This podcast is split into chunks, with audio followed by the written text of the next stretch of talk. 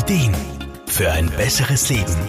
Der Wohlfühl- und Gesundheitsratgeber. Vor kurzem war der internationale Tag der seelischen Gesundheit. Anlass, sich ein wenig mit diesem Thema auseinanderzusetzen.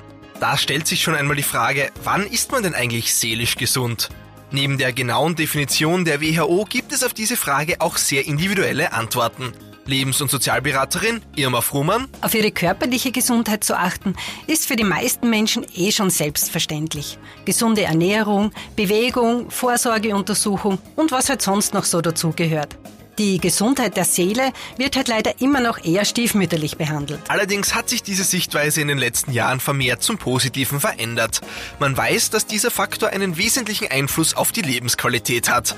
Dementsprechend richtet die moderne Medizin bei körperlichen Beschwerden ihren Fokus auch immer öfter auf die Psyche. Wir bestehen halt nicht nur aus unserem Körper. Und ich bin überzeugt, dass schon jeder einmal diese Wechselwirkung zwischen Körper und Seele gespürt hat.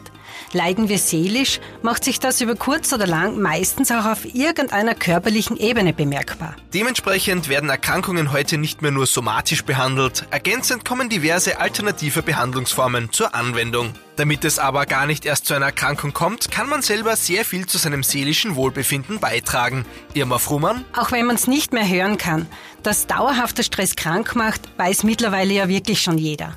Also lautet die Devise Stress abbauen und gleichzeitig aber auch Dinge tun, die die Seele nähern, wie man so schön sagt. Und ich bin überzeugt, da hat jeder seine ganz persönliche Lieblingsspeise.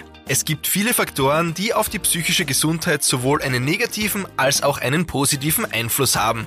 Deshalb ist es wichtig, den Fokus vermehrt auf die positiven Aspekte zu lenken. Unterstützung diesbezüglich findet man bei Mentaltrainern, Lebens- und Sozialberatern und in diversen Einrichtungen. Markus Kopacz, Serviceredaktion. Der Wohlfühl- und Gesundheitsratgeber. Jede Woche neu